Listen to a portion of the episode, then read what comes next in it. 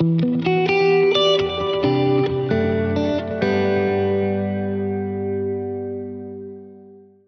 Anlatsana programımızın 3. bölümüne hoş geldiniz. Ben showrunner Ege. Bugün Doruk ve Kutay ile birlikte yine kripto paralar hakkında konuşuyoruz. Doruk hoş geldin. Hoş bulduk Kutay. Nasılsın? Biz iyiyiz. Sen nasılsın? Allah biz de iyi olmaya çalışıyoruz. Bu ara piyasalar biraz kötü ama iyi olacağız inşallah. Evet ya neler neler olmuş. Bugün tam da bunların detaylarını nereden okuduk? Kripto Küratör'de evet bunların hepsini yazdık. Hala oraya mailini bırakmamış olan izleyicilerimiz, dinleyicilerimiz varsa onları bir kez daha davet edelim.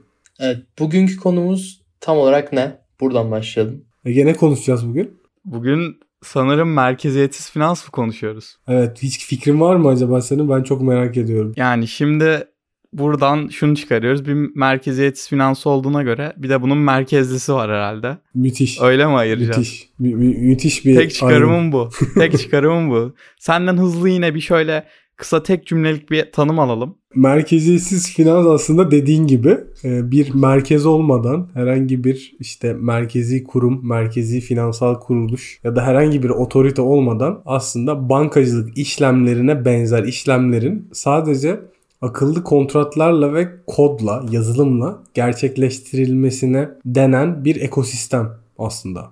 Akıllı kontratları zaten bir önceki bölümde konuşmuştuk. O yüzden yeniden detaylı detaylı girmiyoruz. Evet zaten aynen orada hani ikinci bölümü izlerse iz- dinleyicilerimiz akıllı kontrat ve hatta Ethereum ekosistemi hakkında daha fazla bilgi edinebilirler. Çünkü merkeziyetsiz finans da aslında öncelikle Ethereum blok zincirinde çıkan bir ekosistem. Şimdi öncelikle bugünkü merkezi finansal yapılarda ne dönüyor? Yani finansal sistemlerde ne yaşanıyor? Hani finans dediğimiz şey nedir? Önce biraz bunu konuşalım istiyorum. Sonrasında bunun merkeziyetsiz finansla blockchain üzerinde nasıl yaşandığına geçeriz. Finans dediğin şey neyi kapsıyor? Hı hı. Ya aslında finans dediğimiz konsept bayağı geniş bir kavram. Yani burada işte özel sektör finansmanları, işte devlet kurumları finansmanı, hatta işte bireylerin kendi finansını yönetmesi gibi işte farklı konular var. Aslında burada merkeziyetsiz finansın kapsadığı alan e, bu bahsetmiş olduğum bütün alanları kapsayabilecek bir konsept. Ama hani daha biraz daha özele inecek olursak hani biz finans sisteminde şu an mevcut finans sisteminde neler yapabiliyoruz? Onlardan bahsedelim. İşte ne yapabiliyoruz? Mesela kredi çekebiliyoruz. Kredi skorumuz oluyor. Kredi çekebiliyoruz. İşte paramızı faize yatırabiliyoruz. İşte yatırım yapabiliyoruz. Hisse senedi, işte tahviller, bonolar, e, değerli altınlara yatırım yapabiliyoruz. İşte paramızı transfer edebiliyoruz. Hani bu da sonuçta finansın içerisinde olan bir şey yani. Hem bankacılık sistemiyle hem de elektronik para şirketleriyle bunu gerçekleştirebiliyoruz.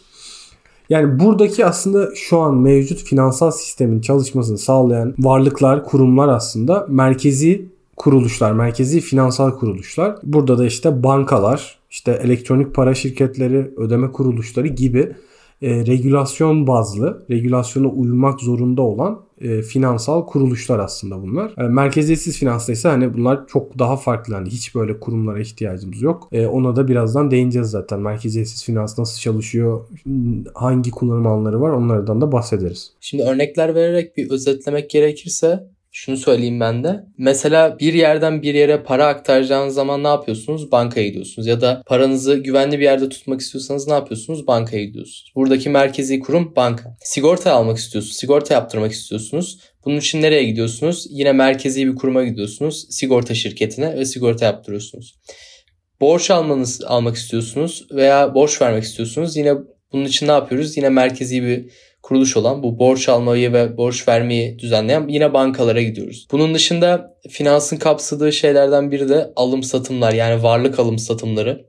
İşte buna senin de dediğin gibi hisse senetleri, commodity yani e, emtia alım satımı gibi şeyleri. Şimdi bunları merkezi finansta hangi aracılarla yapıyoruz biliyoruz. Merkeziyetsiz finansa bunları nasıl taşımışız? Ne tür şeyler geliştirmişiz? Biraz bunlardan bahsedelim istiyorum ben de.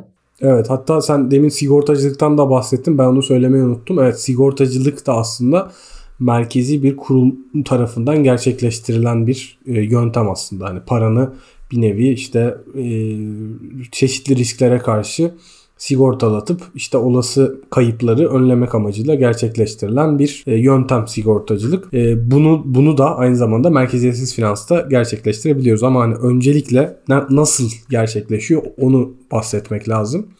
E, merkeziyetsiz finansın olayı aslında herhangi bir merkezi kurumun, herhangi herhangi bir merkezi otoritenin bulunmadan sadece akıllı kontrat ve yazılımla birlikte çalışmasından ötürü kimseye fonlarımızı emanet etmeden, kimseye güven ihtiyacı duymadan e, sadece blok zinciri altyapısıyla ve merkeziyetsizlik sayesinde e, işlemlerimizi gerçekleştirebiliyoruz. Ya buradaki en önemli nokta bence burada aslında bir demokratikleşme var. Finansal katılımı demokratikleştiriyor. Çünkü dijital cüzdana sahip olan herhangi bir kişi bütün merkeziyetsiz finans kurum uygulamalarını kullanabiliyor. Merkeziyetsiz finans aslında DeFi diye de geçiyor. DeFi diyeceğim bundan sonra hep. DeFi ekosistemi mesela Ethereum üzerinde şu an çok yüksek işlem ücretleri ödeniyor. Evet hani orada siz bir işlem yapmak için gerçekten fazla işlem ücreti ödediğiniz için işte yüksek miktarlarda, yüksek hacimlerde işlem gerçekleştirmeniz gerekiyor. Ama bu gelecekte değişecek ve daha ucuz yöntemlerle merkeziyetsizliği sağlayabileceğiz. Daha ucuz e, işlem ücretleriyle merkeziyetsizliği sağlayabileceğiz. Şimdi ilk başta şey demiştik hani bankacılık işlemlerini aslında bankalar olmadan yapabilmemizi sağlayan bir ekosistem demiştik DeFi protokolleri için. E, neler yapabiliyoruz orada biraz da ondan bahsedelim. Örnekler verdik. E, borç alma verme, takastır, alım satımları. Hepsine bir tek tek e, aslında hani büyük örnekleri var. Ben şöyle takas ve hani alım satımdan başlayalım istiyorum. O yüzden de ilk olarak merkeziyetsiz borsalara bir değinmek istiyorum. Şimdi merkeziyetsiz borsalar dediğimiz zaman e, Coin Market Cap'te e, girdiğimiz zaman zaten governance tokenlerini gördüğümüz işte Uniswap'tır, Binance Smart Chain'deki Pan PancakeSwap'tır ya da SushiSwap'tır ya da Avalanche'daki Pangolin'dir. Bunları görüyoruz. Bu merkezi borsalar nasıl işliyorlar? Nasıl bir sistemleri var? Çünkü merkezi borsalarda hani hangi borsa olduğu önemsiz. Yani kripto borsaları ya da hisse senedi borsalarıdır. Bir işlem tahtası sistemi var sonuçta. Alıcı ve satıcıyı birleştiren. Bunların merkeziyetsiz borsalarda olmadığını biliyoruz. Peki bunlar merkeziyetsiz borsalarda nasıl işliyor? Bunu öncelikle anlatabilir misiniz? Hı hı. Tabii. Bu havuzlara likidite sağladıkları için protokoller onları ödüllendiriyor. Bu ödüllendirme de şu şekilde gerçekleşiyor. Bu havuzlar üzerinde gerçekleşen takas işlemlerinden belli bir komisyon oranları ödeniyor. E, bu komisyon oranları da e, bu havuza likidite sağlayan kişilere veriliyor. Aynı zamanda bazı merkeziyetsiz borsalarda da bu komisyon dışında bir de kendi tokenini ödül olarak verebiliyorlar. Burada mesela işte 1 lira için e, Balancer protokolü e, bu şekilde çalışıyor. Mesela o hem 1 lira üzerindeki yapılan takas işlemlerinden komisyon alabildiğiniz gibi hem de BAL tokeni kazanabiliyorsunuz. Ama öte tarafta Uniswap için Uniswap yine bir merkeziyetsiz borsa ve en çok kullanılan e, merkeziyetsiz borsa. E, onda da yine 1 lira havuzu var. Onda da mesela 1 lira e, Ether havuzumuz bulunuyor. E, o havuza 1 lira Ether uygun miktarda koyduğunuz zaman işte orada sadece mesela takaslardan gelecek komisyonlardan kazanabiliyorsunuz. Çünkü orada işte Uni token ödülü bulunmuyor havuzlara dağıtılan. Yani aslında genel motivasyon bir nevi pasif gelir kazanmak bundan. Pasif gelir kazanarak da işte oradaki havuzdaki likidite miktarı sağlanmış oluyor aslında bir nevi. E, genel olarak aslında merkeziyetsiz e, borsalar bu şekilde çalışıyor ve bu şekilde faydalanabiliyoruz onlardan diyebiliriz. Doruk arada e, şey dedim 1 lira kullanarak da bu pasif geliri elde etmenin farklı yöntemleri var. Onları nasıl öğrenebilirim? Ee, onları aslında bizim direkt YouTube kanalımızda Uniswap ve Balancer için hazırlamış olduğumuz videolar bulunuyor. Onların linkini de zaten açıklama kısmına koyuyor oluruz. Ee, merak eden izle, dinleyicilerimiz varsa oradan takip edebilirler, izleyebilirler. Onu bir hemen öğrenmek lazım çünkü pasif gelir dedim ben orada bir durdum. bir de yani orada güzel olan kısım bence şey hani şu anda sen paranı işte bir bankaya koyacaksan e, alacağın faiz oranı belli ama bu işte Balancer ve e, Uniswap için daha yüksek faiz oranıyla e, getiri oranı diyelim daha doğrusu. Tam faiz karşılığı denk gelmiyor çünkü getiri desek daha doğru olur. E, getiri oranıyla daha fazla bir şey kazanç sağlayabilirsin kendine. Peki bu tokenlerin fiyatı nasıl belirleniyor? O da güzel bir soru. Çünkü hani merkeziyetsiz bir e, protokol var ortada ve Hani burada normal şartlarda işte merkezi bir veri tabanında oluşan alım satım emirleri sonucunda işte onların kesiminde fiyat işte takas işlemi gerçekleşmiş oluyor ve bunu hani direkt sen kripto para borsalarında görebiliyorsun. Burada da şu şekilde gerçekleşiyor.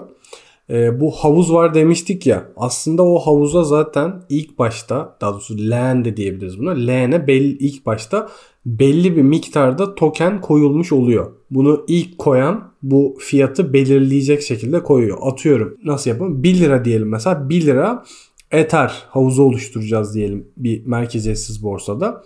İşte şu an Ethereum'un fiyatı atıyorum 20.000 TL. Benim her bir Ether için bunun içerisine 20.000 e, tane TRYB 1 lira tokeni koymam lazım. Ve bu sayede de aslında hani işte 1 Ether'in fiyatını 20.000 TL olarak belirleyebiliyorum. Bu peki burada hani alım satım oluyor işte ben işte atıyorum daha fazla Ether aldım daha fazla işte TRYB sattım o zaman ne oluyor? O zaman da aslında bir nevi havuzun içerisindeki L'nin içerisindeki ne kadar hangi miktar hangi tokenin miktarı daha fazla arttıysa karşı tarafın değeri daha fazla yükseliyor. Yani şöyle örnek verelim. İşte mesela havuzun içerisinde 10 tane Ether var ve 200 bin TL'lik de TRYB bulunuyor. Yani 200 bin adet de TRYB var. Ben gittim 100 e, bin adet TRYB ile Ether almaya çalıştım. Ne oldu? Havuzun içerisindeki TRYB miktarı çok arttı. Bu ne yaptı? E, TRYB bazında birim bazında, TRB birim bazında Ether'in fiyatını çok arttırdı. Havuzun içerisinde çok az Ether kaldı e, ve çok fazla TRB olduğu için Ether'in birim bazı burada çok artmış oldu. Yani genel olarak aslında fiyatlar da bu şekilde sağlanmış oluyor merkeziyetsiz borsalarda. Tokenlerden birisi çok arttı diyelim ki diğeri sabit kaldı. O zaman ne oluyor? Hmm. O zaman da aslında geçici kayıp yani impermanent loss dediğimiz olay gerçekleşmiş oluyor. E, orada da aslında bir nevi e, geçici bir finansal kayba uğramış oluyoruz. Şöyle anlatayım. Havuza hem Ether hem de Bitcoin koymak istiyorum. Ama ben koyduğumda Bitcoin'in fiyatı e, işte 40 bin dolardı. Ether'in fiyatı da 2 e, dolardı.